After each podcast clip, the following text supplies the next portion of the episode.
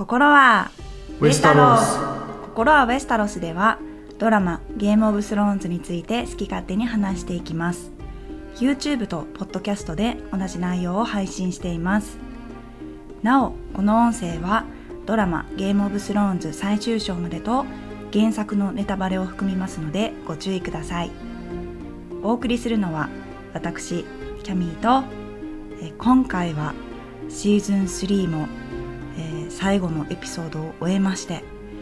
あの悲惨なレッドウェディングも終えました。ということで今回ばかりはもう何としてでもゲストの方を呼びたいとお願いをいたしました、えーそしてついに今回はですねまあボルトン家がねフューチャーされたシーズンでもありましたよね。なのであのボルトンの旗印逆さづりにされカワハギにされた男のボディの比率のモデルとなりました。手の長さはこれぐらい足の長さはこれぐらいあのボディのモデルとなりました。ボディモデルの方に来ていただきました。ケンです。お願いします。お願いします。すごいプロポーションでしたね。そうですね。あれね結構ね撮影に時間を取られまして。やっぱりちゃんと逆さ向きになって測られたんですか？あの3サイズというか。うんそうですね。別にそれねやる必要なかったんですけど、うん。まあ、そっちの方がちょっとリアルでしょうっていう。そうですね、はい綺麗に X 左右対左右というか足も手もはい。いい感じの角度でね。そうですね。おかげさまでもう体が柔軟になりまして。あ。ということで今回はシーズン3エピソード9と10ですね。キャスタミアの雨と、えー次なる戦いへの伏線回収こぼれ話会を、えーお伝えしたいと思ってるんですけれども、まあ、いつもねあの原作の方のネタバレもガンガン挟んでってるんですけど今回は特に結構などでかいネタバレ原作の方のね結構などでかいネタバレを含みますのでもしこれから原作を楽しみたいなという方は、まあ、ご注意していただきたいなと思いますので、まあ、そのどでかいネタバレ今から来ますよって時は一回お知らせを挟むようにしましょうかね。そうですね。はい、ちょっと忘れちゃうと思うんで言ってはい、ください、わかりました。はい、じゃあまずレッドウェディングからいきたいと思うんですけど、えー原作版のレッドウェディングを中心にこれから語っていきます。はい、なのでそれとテレビドラマ版を比較していきたいと思うんですけど、えーまずですね、えー、豪の戦いにおいてフレー家は王家、まあ、あるいは鉄の玉座とかラニスター側ではなく北部側につきました。うん、これはテレビドラマ版でも同じくシーズン1からずっとまあそうでしたよね。そうですねでフレー家が北部につく条件の一つはロブ・スタークがウォルダー・フレイの娘の一人と婚約することでした。はい、えーここまで同じ流れなんですけど、うん。えーしかしですね豪の戦いの最中にロブはジェイン・ウェスタリングという女性に出会い恋に落ちいずれ結婚します。ジェイン・ウェスタリング。はい。でこのねジェインは誰やねんっていう話なんですけど、うん、えードラマでいうところのタリサにあたる人はい、ただねこの2人はねバックグラウンドが全然違うんですよ。うん、なのでジェインについてはまた後ほど話します、はい、でその頃ですねフレー家の人間はとかまあ兵士たちは戦場を転々とするロブの元やハレンホールに滞在するルース・ボルトンとかあとはリバーランドあとまあウィンターフェルとかにもいましたね、うん、まあ各地ねあの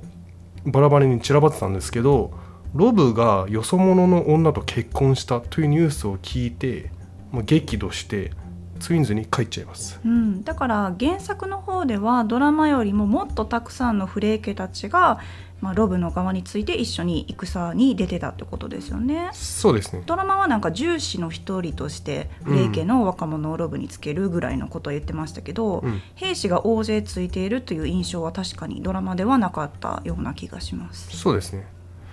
で、えー、とこの辺りからですね当主のウォルダー・フレイでウォルダー・フレイの孫娘のウォルドラと結婚したルース・ボルトンうん、そしてタイミン・ラニスターが密かに連絡を取り始めてレッドウェディングの計画、まあ、つまりロブへの復讐の計画が始まったとされてるんです、うん。ただねテレビドラマ版ではレッドウェディングを計画したのはルース・ボルトンとウォルダー・フレイで殺害を命じたのはウォルダー・フレイだったじゃないですか、うんなのが原作だとちょっと違うんですよね。ほうほえーで3作目の「絢爛の大地」のエピローグにはこう書かれてます。ウォルダー公はロズリンの婚礼の時にスターク家の者を殺害しろと命じた。しかしルース・ボルトンと共に全ての計画をどの音楽を演奏するかという点に至るまで立てたのは足ワルのローサーだった。ううんあの足割るのローサーって確かローサー・フレイつまりはタリサを殺害したドラマ版の方でタリサを殺害したあの人ですか？そうですそうです。うんあのタリサのお腹をね、うんうん刺した人なんですけどだから実際に殺害を命じたのはウォルダー・フレイだったけど計画したのはタイウィン・ラニスタールース・ボルトンそしてローサー・フレイだったんですよ。うん、だからあのキャスタミアの雨を流そうよっていう計画もこのローサー・フレイがうん、実はしてて最悪の演出家ですね。そうです。うん、であとねもう一人この計画に関わってる女性がいるんですけど、まあ、それは後ほどまた説明するとしてはいその前にルース・ボルトンの話をちょっとします。はい。えールース・ボルトンはいつからどうやって企んでいたの？うん、そこ聞きたい。はいえー原作もテレビドラマ版も結論から言うとですね分かりません。うん、はっきりとね。うん、っていうかね明確な答えはないはずなんですうよ。ん、あの YouTube の方でねレッドウェディングがいつからどのように画策されているのかはっきり描かれてない気がしますっていうコメントをいただいたんですけど、うんうん私もねはっきり描かれてないと思いますしう、ん、まああのくらいがちょうど良かったんじゃないかなと思います。っていうのはその見せすぎちゃうとねレッドウェディングであの衝撃を味わえないと思ううので、ん、まあ本当にやっぱ誰もが気づかなかったですよね。そうですね、まあ、気づかない程度が良かったんですけどただねテレビドラマ版に限って言うとルース・ボルトンがロボを裏切ってるのはちょいちょいヒント出てまして、うん、まあ、解説会でもキャミーが説明してくれたと思うんですけど、まあ、例えばねジェイミーとブライニーを捕らえたのにロブの元に返さないとか。うん、シオンを捕らえたのにロブに一切報告しないとかうん。そういうことをやってたじゃないですか。うんそれとやっぱりそのロブがそのタリサとねいい感じになっててルース・ボルトンがなんか思ってるようなね目つきをしてて、おやおやなんか使えるぞこのネタ的なね、うん目線でタリサをすごく凝視するようなシーンがちょいちょいあったりしましたよね。そうですね最初にその表情をするのがシーズン2エピソード7の「義なき男。うん」で北部の騎手たちが軍議、はいはい、まあ、軍議っていうかあの講和条件の伝達係のアルトン・ラニスターのはいはい、報告を受ける場面がありまして、その後にですねタリサがテントに入ってくるんですよね。うん。で陛下医療品が不足してます。北部に降伏したクラッグ城なら何か使えるものあるかもしれませんみたいなやり取りをロブとするんですよ。でその時にあのルース・ボルトンがテントにいたんですけど必要以上にタリサをガン見するんですよ。うん。なんかもうセクハラパワハラで訴えられるぐらいのレベルでずーっとうーんって見るんですよね。なるほどね。まあでもあそこに堂々と入ってこれるタリサもタリサですけどね。確かにね。うん、あとでもここの今ケンさんがシーズン2エピソード7の「義なき男」で初めてそういう目線をしてたっていうふうに言ったんですけど、うん。私はそのシーズン2エピソード4かな？うん。一番最初にボルトンがルース・ボルトンが登場した回ではい。足をね切る切断するシーンでタリサが敵の負傷兵をそういうふうにまあバックアップしててうん。ロブもそこに駆け寄って、まあ、お手伝いするみたいなシーンがあって、そこにちょうどそのルースもいて、うん。そんな敵の世話してる暇あったらなんたらかんたらみたいな、うんそこでちょいちょいなんか、あの挟んできてたんでその頃から。まあ、ロブに対しては思ってないかもしれないけどタリサに対してなんやねんこの女はぐらいのうん。強い目線を送ってたのかななんて見てました。なるほどね。まあつまりですねシシーズン2の頃からうん。ロブとタリサが男女の関係になる前からルース・ボルトンはいろいろ企んでいたのかもうんしれませんね、はい、はい、ちょっと分かんないんですけどね、うん。そんで今タリサについて触れたのでついでにロブの妻の話をしたいんですけどさっき言ったようにですね原作にはタリサ・マイギアという人物はいません。はい。で原作でロブが結婚するのはジェーン・ウェスタリングという女性なんですけど、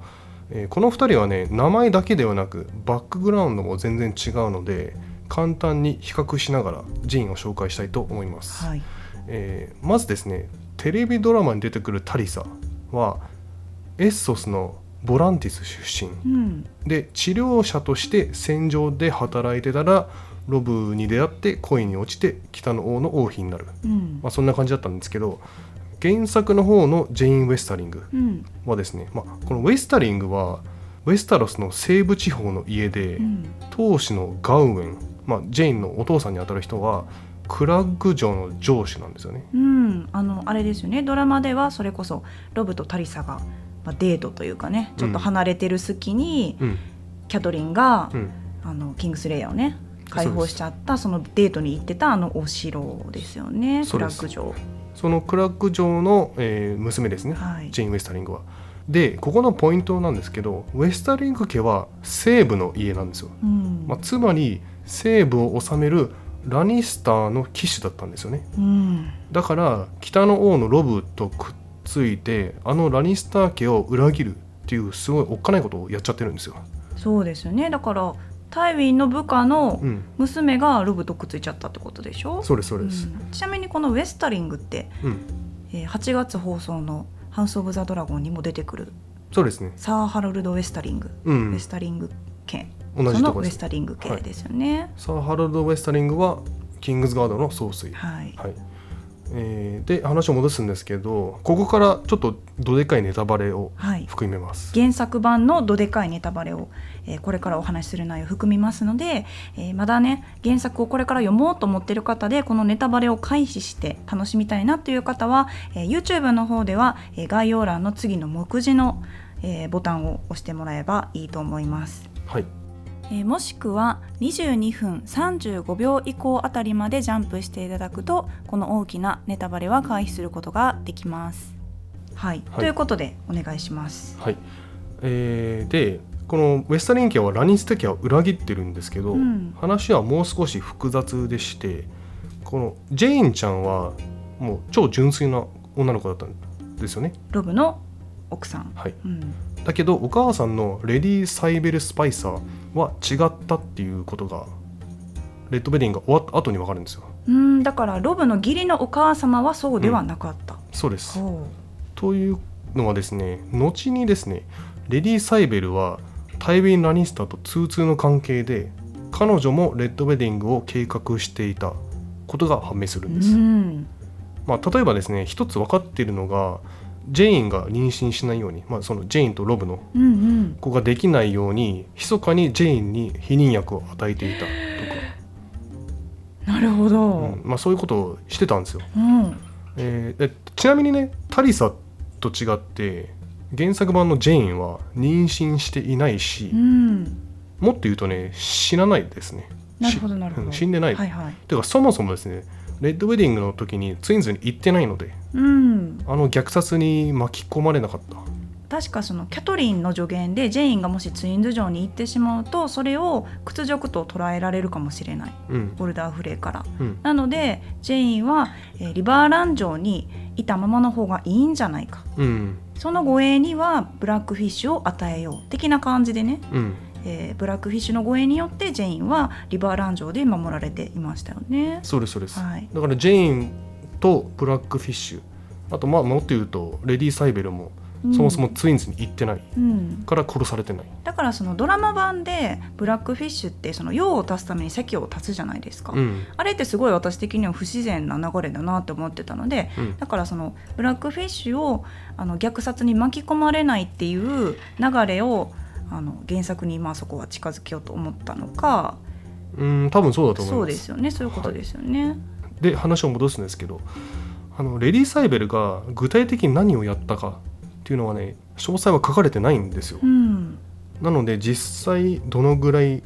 レッドウェディングに関与していたかうん、が、えー分かっていませんね。今のところ、うん。まあ、今後分かるかもしれないんですけど。なるほど。けどローブへの復讐に加担したご褒美としてスパイサー家には領地やラニスター家の落とし子と結婚できる権利が与えられたことが分かってます。ちなみにね獲得した領地は以前レイン家が治めていたキャスタミア。ええキャスタミア城なんですけどキャスタミアってもうボロボロなんですよ。そうですよね。はい。タイウィンがぶっ潰したんで。うん。でボロボロなので建て直しするのにすごいお金が必要なんですよね。うんでもサイベル家ってそんなにお金持ちじゃないんですよ。はいはいはい。となるとですねお城を建て直すためにすお金を借りるしかないんうんですよ。で誰から借りるのっていう話なんですけどほ誰だと思います？うオタイウィンじゃないんですか？そうなんですよ、ですよね、うん。それはオタイウィンでしょ。うん、これねちょっと僕の予想なんですよ。うん。その実際にタイウィンから借りてるとこないんですけど、はいはい。タイウィンはボロボロのお城を与えてそのお城を建て直すためにお金が必要だから自分から借りさせるっていう。ほだからタイボロ儲けみたいな、うなるほどね、うん。っていうねまあちょっとしたこぼれ話があるんですけど、はい。まあ、話を J に戻すとですね彼女はロブへの裏切りに全く関与していません。うん。でレッドウェディングの計画を知らないままロブが殺されてしまってでその後は夫の死を悲しんでるうん。らしいんですけどまあ母親とはね疎遠になっているとかなっていないとかうん。そういう話があります。だからまだ原作の方はドラマでいうとこのシーズン5で、えー終わっちゃってるので、うん。その今後ねジェインとかこの母親のレディ・サイベルがどうなっているのかとか、えー明確なねそのラニスター家のつながりっていうのは明かされてないけれども少なくともこの母親のレディ・サイベルがラニスター家と通通でロブを裏切ってたということはまあ明らかにはなってる。うん。ということなんですね。そうですね。まあそんな感じです、うん。レッドウェディングはただ私まだその原作の方をここのレディ・サイベルのあたりまで読めてないんで、うん今回のこの裏切りにはちょっとびっくりしたんですけど、うんそのロブのダイヤウルフグレイウィンドがウェスタリング家の人たちにちょっと歯をむき出してうーってうなるようなシーンがあって、うんキャトリンはそれに対して「おやこの人たち本当に大丈夫なのかしら?」って思ってるようなシーンは確かあった気がします。うんまあロブのダイ,、まあ、ダイオルは頭いいから、うん。その敵と友を見分けられるうん、ことが、まあそれはねドラマ版でも分かってますよねそうですね。はい、でタリサとジェインって全然名前もねバックグラウンドも違う、うん、なぜタリサにしたのかはい。テレビドラマ版で。っ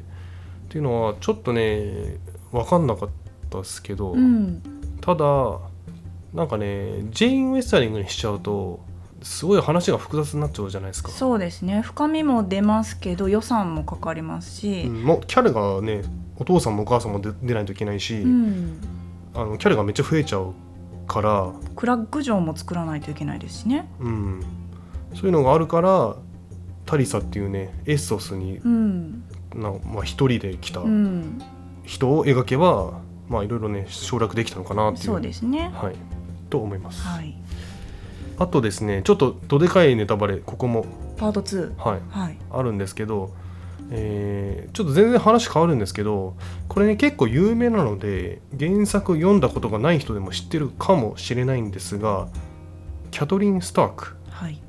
えー彼女は蘇りますうん。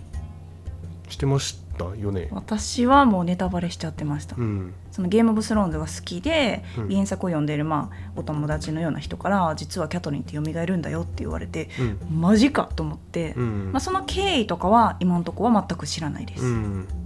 あのねキャトリンはねレッドウィングに殺されて蘇るんです原作ではね。はい蘇るんですけど全くの別人と考えていいですねへえ。でなこの画像のような姿になってますしう、ん。もうレディとか母親の心は持ってないんですよ、うーん。ね復讐の欲望に取りつかれてる人になってるんで,、はいはであの名前もねストーンハート。日本語も石の心うん。になってるんですよ自分でキャトリンってことは分かってるんですか？うん分かってるでしょうね。うんでストーンハートはねフレイとかラニスターとかボルトンの人間を殺すことだけしか頭になくて、うん。たとえレッドウェディングに関与してなくても、うん。それが少年であろうともフレイとかラニスターとかボルトンの人間であれば全員処刑しようとしてるうん。もう悪魔みたいな感じの人。ですねまあちなみにですねどうやって復活したかというとですねレッドウェディングってキャトリンが首を切られた後に近くの川で適当に遺体を捨てられるんそうですよね、でその後ですねダイヤウルフのナイメリアが遺体を引き上げるんですよ、ええアリアと別れたナイメリア？うん、ナイメリアってねリアリアとリバーランドで別れたんですけど。え、ちょっとなんか感動した今。うん、だからナイメリアもずっとあそこでうろちょろ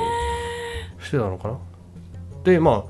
ナイメリアが遺体を引き上げると人が近づいてることに気づきナイメリアが逃げちゃうんですけど、うん。その近づいてくる人は誰かっていうとベリック・ドンダレンを率いるブラザーフット、うわなんかすげえ鳥肌だった今。うん、でベリックはそのキャテリンの遺体を見てね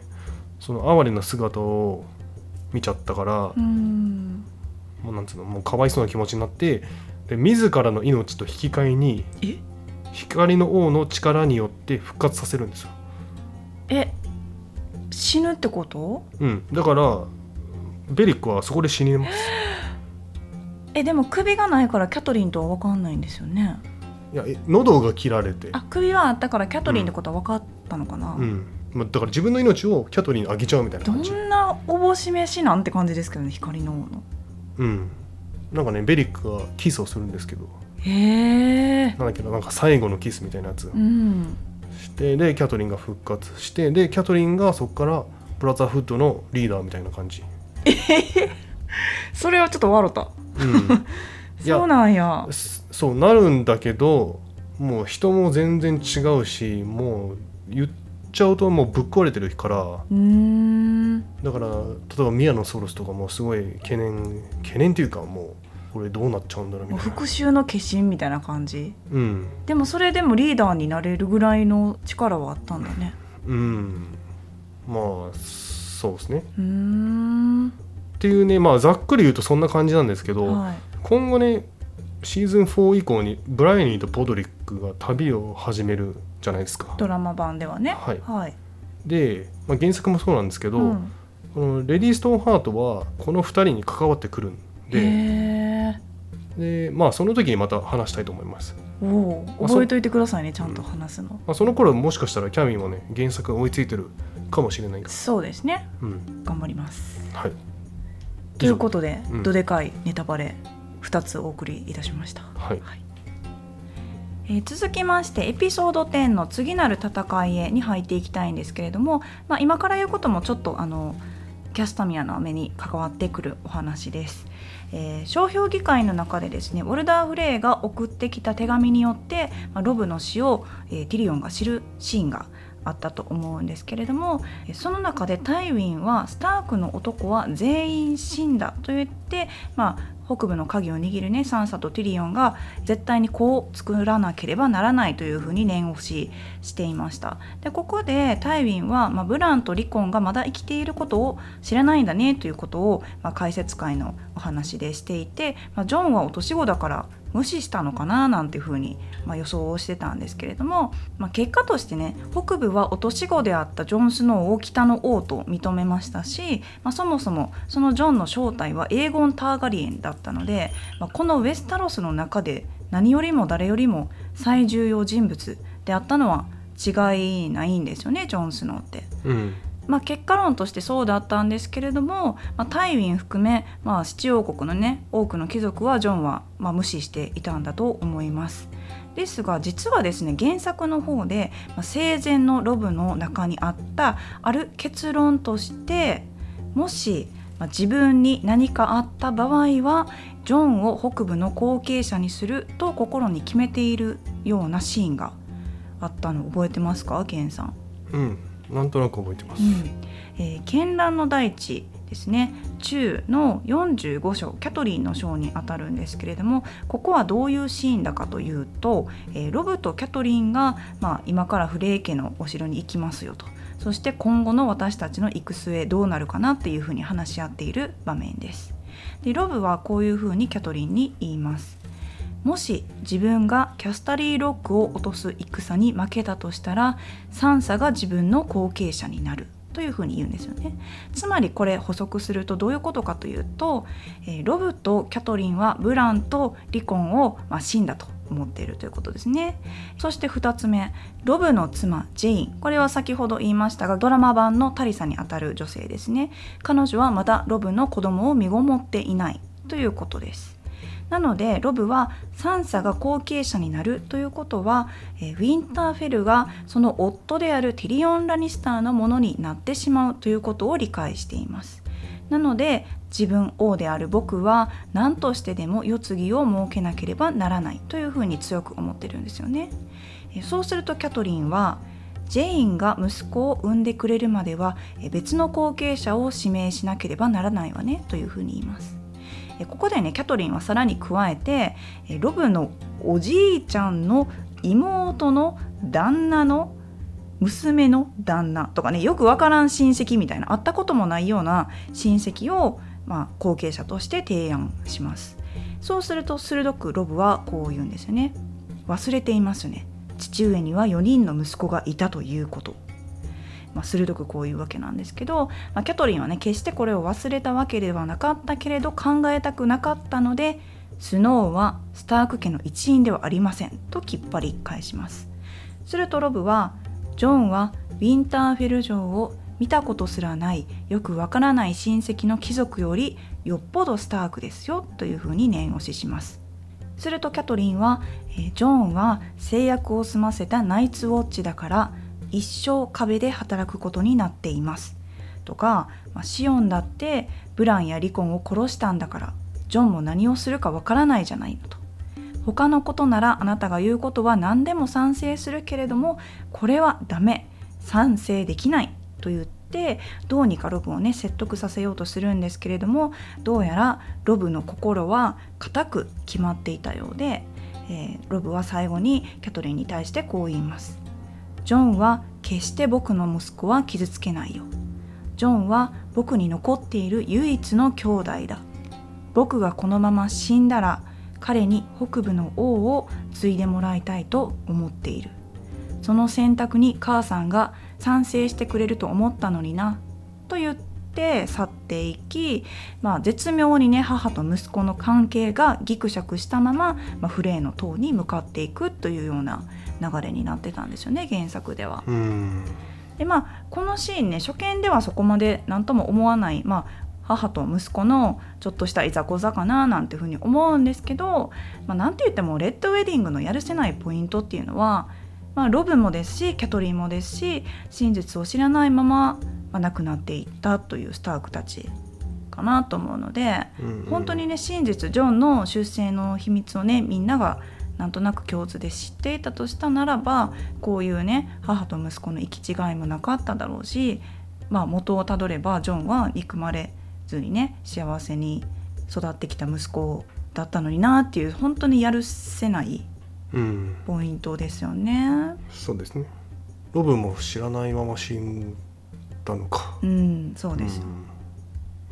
キャトリンが苦悩と後悔を抱えながらね死んでいったのもあれですし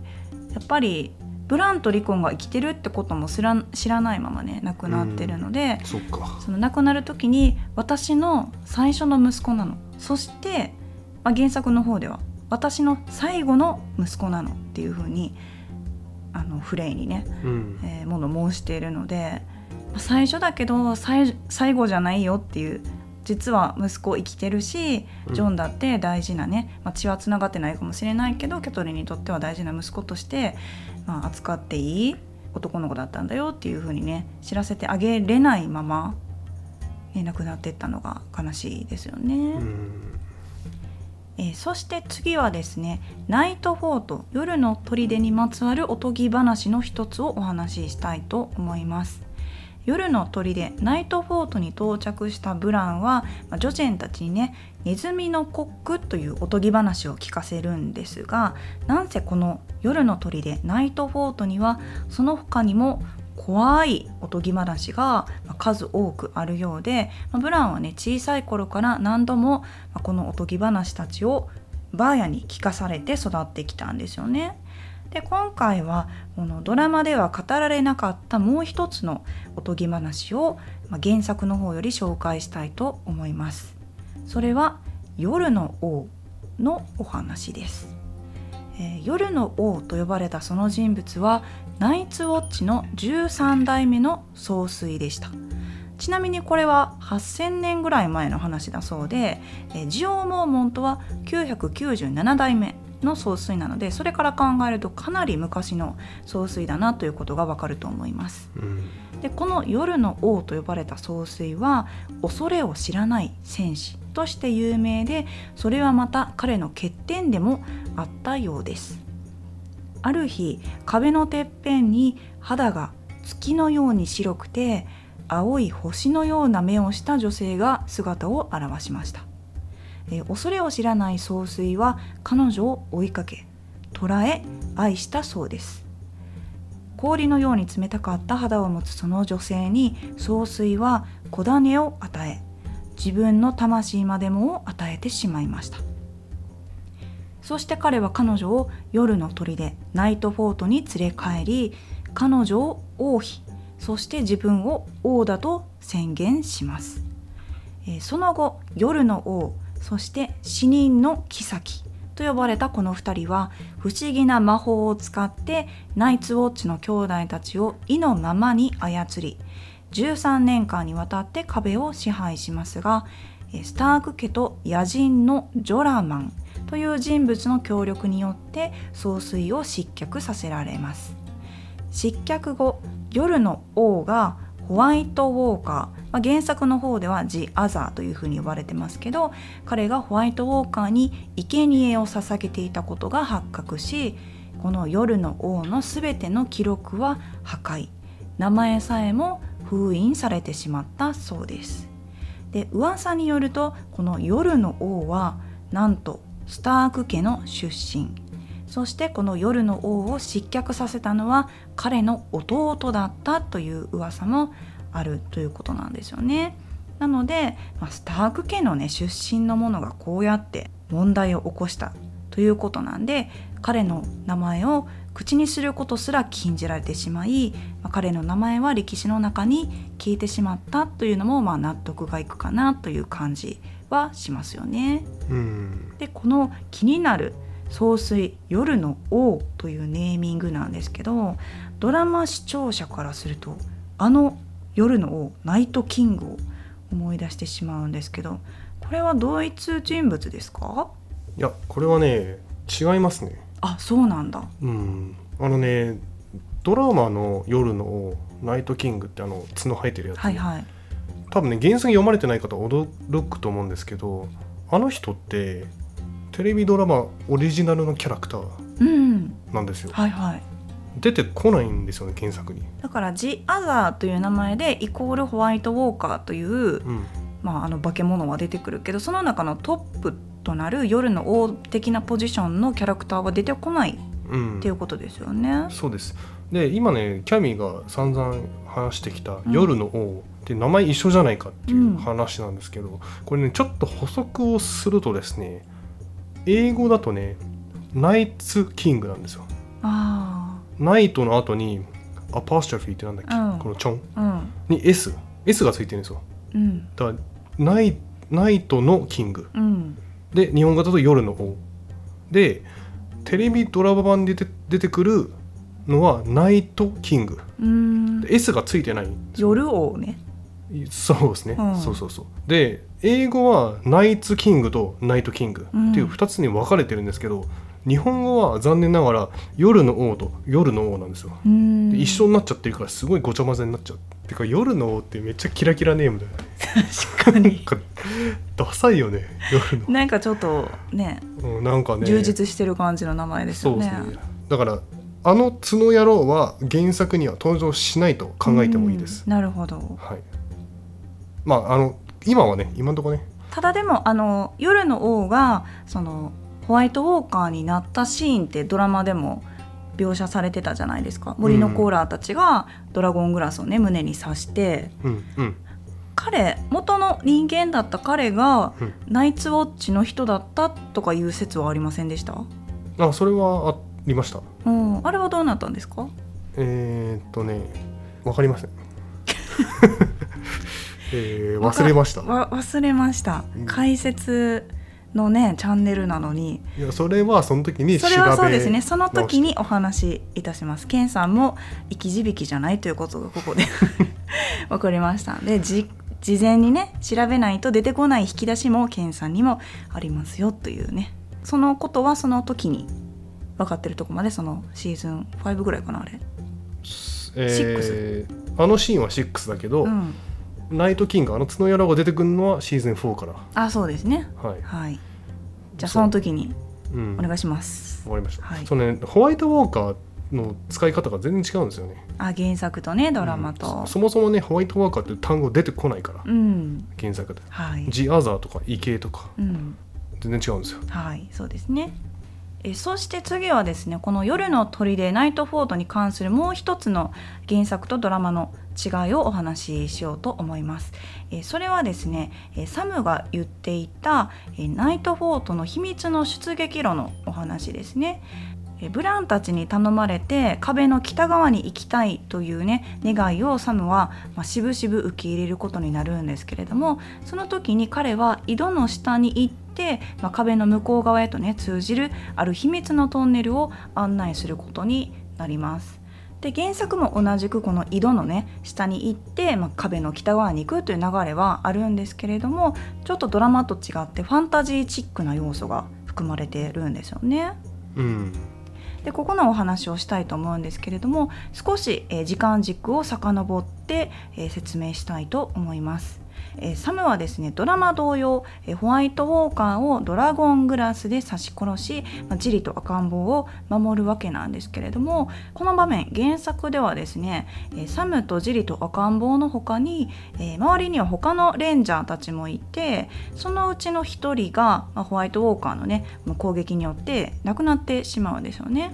その後サムは、まあ、ドラゴングラスとともに、まあ、クラスターの砦に戻るわけなんですが、まあ、これはドラマ同様原作の方でも裏切りが起こってしまい、まあ、総帥であるジオウが死んだりとか、まあ、サムはジリを連れて逃亡するという流れになっています。まあ、その後、えーサムはジリ赤ん坊を連れて、まあ、小屋でね温まっているんですけれどもそうすると、えーここに来たのは原作ではホワイトウォーカーではなく以前ホワイトウォーカーと対決した時に死んでしまったレンジャーが亡者となってサムたちに襲いかかるんですよね。うんなので原作版では2回ほどサムは結構やばい窮地に追いやられるということなんですね。えーそしてサムはこの亡者に対し必死で戦おうとするんですけれどもその後さらにうじゃうじゃと元兄弟たちの亡者がねやってきてもう無理ゲー状態みたいになるんですがそんな時に、え大量のカラスが飛んできて辺りが混乱に巻き込まれてしまいます。そうするとどこからともなく「ブラザー」というふうにサムを呼ぶ声が聞こえるんですよね。そしてサムがそこを注意して見てみるとそこにいたのは黒衣を着てフードで顔を隠した男その男が一頭のヘラジカにまたがっていたそのヘラジカにまたがった男は手袋をはめた手を下ろしてサムとジリをヘラジカに引き上げその場を逃げていきます。サムはその男が黒い手袋をはめていると思って差し出された手を握って初めてその手が黒い手で冷たく指が石のように硬かったことに気がつきます、まあ、そうしてねそのサムのショーは、まあ、原作では終わるんですけれどもえ次はですね、え夜の鳥でナイトフォートで井戸からサムたちが出てくると思うんですがこれは原作の方でも一緒です。で一体どうやって壁を通り抜けてきたの？と思ったね視聴者さんも多いかと思うんですが実は原作ではこのさっきの謎の男冷たい手を持つ謎の男が1枚噛んでるんですよね。ちなみにサムたちはヘラジカにまたがった冷たい手の男のことを冷たい手コールドハンズというふうにまさしく読んで字のごとく読んでいるということですよね。うんえージョジェンはサムにこう聞きます。君たちはどうやって壁を通過したの？えサムは答えます隠された門がある壁くらい古くて制約した兄弟だけが開けることができるとコールドハンズが言っていた。ミイラがこう聞きます。なぜその人はあなたたちと一緒に来なかったの？サムは言います。壁には古い魔法がかけられている。彼は通り抜けることができないんだよ。そうしてサムはブランたちを壁の北側に連れて行くために再び井戸の下を降りていきます。そして下に着くとそこにあったのは白いウィアウッドでできた顔のある扉、まあ、ここから一気にファンタジー要素が、まあ、入ってくるんですけどその扉がなんと目を開けて「お前たちは誰だ?」とささやきサムが「我は暗闇の剣士なり壁の見張り人なり人の領土を守る盾なり」と答えますすると「では通れ」と扉が言って口が次第に開いて大きくあんぐり開いてその穴が壁の北へ続く扉になっていたということなんですよね。うんなので秘密の出撃路っていうか原作の方では井戸の下に降りるとウィアウッド顔つきのウィアウッドの扉があってその口がわーって開いてそこから、まあ、通り抜ける。なんなら扉が喋ってるみたいなね。うん。かなりファンタジー要素が一気に出てくるシーンになってるんですけど、うん。まあ、気になるのはそのファンタジー要素っていうよりもこのコールドハンズは誰ですかという。うん。まあなんとなく予想はできちゃいますけど。そうですね。その予想は誰かっていうと？アンコそうですね。アンコー・ベンジェン。ーアンコーベンジュアンコー・ベンジェン全然似てないけど、うん。あのテレビドラマ版ではアンコー・ベンジェン復活するじゃないですか。はい。で、ね、ブランたちを助ける。そうですよね。ブランを助けたんですよねドラマでは。うん。なんですけどこのね原作版のコールドハンズがうん。ベンジェンかどうかはうんとね答えはないですね。ああそうなんんだ。アンコー自体うん。復活してるかしてないかは別として原作今5章で終わってますけどそこにはまだ登場してないんですよね。うん。うん。だからそのコールドハンズがベンジェンだっていうのはまだ分かってない、うん。まあ、多分そうだと思うんですけど、うん。ただジョージ・アラル・マーティンは昔ねなんかのインタビューかなんかで見たと思うんですけどあのコールドハンズはベンジェンじゃないよっていうのはきっぱり断言してた気がするんですよ、えー、そうなんだ。うん、だからコールドハンズはベンジェンじゃなくてあの編集者だかなんかその出版社だかなんかにもそう伝えてるよとかなんかそんなこと言ってたと思うんですよね、うん。でもベンジェンでしょ、うん、でもベンジェンでしょ。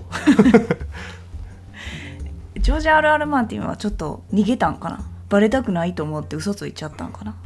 うん、まあちょっとねだから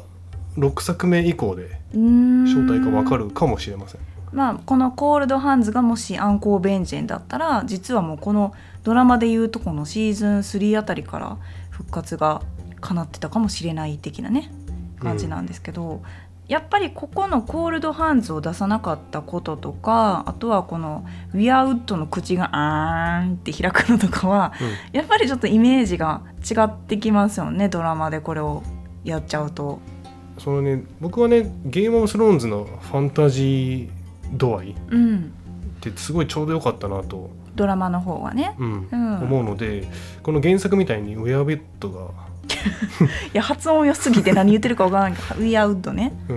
ウェアウッドが喋るみたいな感じにしちゃうとあんまり良くなかったからまあテレビドラマ版で正解だったなと思います。そうですね。ははい、だからなんかあやふやになってるとこはあるけどまあそれはそれで、まあ、秘密の出撃路があったよっていう感じでよかったんじゃないかなっていうことですよね。うん。はい、ということで今回はかなり原作版との比較があり、まあ、原作のね大きなネタバレも中盤にお伝えしましたがはい。シーズン3はラムジーがね出てきましたから、うん。うん、彼のね実は逸話というかあるんですよね。まあ逸話かどうかわかんないですけどあのラムジー・スノーを演じたイワン・リオン。っはい、てもしかしたらジョン・スノーになるかもしれなかったんですよね。無理すぎません？絶対嫌なんですけど。うんいやそのあイワン・リオンさんがどうとかじゃなくてもうあのイメージがねついちゃってるから最終オーディションまで残ったんですよね、そう確か。確かねイワン・リオンかキット・ハリントンのどっちかでジョン・スノーを迷った。だその最終的に2人に残ったんですよ。いやなんかこの選択をし迫られるドラマじゃないですかゲームオブスローンズって。うん、でもこのキャスティングの選択は本当に正しかったと思います。うん、確かに。いやだってこのラムジーとキャあのデナーリスがくっつくとかマジで想像できひんし。絶対嫌なんですけど。そのね。ラムジーのイメージって俺ソーセージをブルブルしてるやつがあるから もうあれを見ちゃったらさもうジョン・スノーは無理でしょうね。そうですね、うん。はいこのゲームオブスローンズってねこの人は実はこの人を演じてた可能性がうん。高いみたいな、うん。ね、最終的に2人まで残った、うん。けどこっちは落ちてこっちになった。そうですね。とか結構あるんですよね。う。ん。だから本当にラムジーがジョン・スノーにならなくてよかったねという、うん。ね大成功のドラマ。その時点でもう大成功。そうですね。はい。なんか伏線回収じゃなくなってきたけど。いやもう伏線はだから解説の回で回収していくぐらいの量になっていきましたよね。うんそうですね。うん、あとやっぱりこの「レッドウェディング」の解説の,、ね、あのエピソードではかなりコメントも何件かいただきましてやっぱり皆さんここを待ってましたといううん感じで、その特に私がコメントを読ませてもらって思ったのはジェイミーがレッドウェディングに加担してなくてよかったっていうような。うんうんだからここでねただ単に言ってしまったラニスター家からの挨拶だっていうのをもう受け売りされてしまうぐらいのねピュアさというか何も知らずにああいう風に言ってしまった言葉がボルトンによってああいう最悪な状況に使い回されたってのは本当にそのジェイミーの何も知らないピュアさが引き立ってるなっていうコメントが本当にそうだなって思ったしやっぱりジェイミーって剣の腕前とあるのはサーセイへの愛だけっていうような本当に単純でなんですかねシンプルなキャラクターだからこそのシンプルなキャラクターなのにあんだけ深みがあるってのはすごく面白いですよね。うんそうですねジェイミーの見方はシーズン3になってほとんどの人が変わったんじゃないですかね、うん大好きです。うん、シーズン1ともう180度違います、ううんんそうですね。ということで次からはシーズン4はい。に入りますここまで30話あと何話ですか？43話？そうですねまだ半分もいってないんですね。ふざけんじゃねえぞきちい。いつ終わんだよいやでもそのやっぱりそのゲームオブスローンズを見ながらこの解説を見ることであの見続けれたっていうようなコれすっごい嬉しいですよねそのコメント。本当にねそういうコメントもいただいてお願いだから早く更新してくださいみたいなね。あの私たちもそのやる気満々なんですけどなんせもう回収することが多かったりとか説明がねこれからもどんどん増えていくのでできればまあ週1ペースを落とさずにこれからも更新していきたいと思っておりますので、まあ、どうぞお付き合いくださいということでね、はい。次のシーズン4に、えーつなげていきたいと思います。それではまた次回。バラーモルグリス。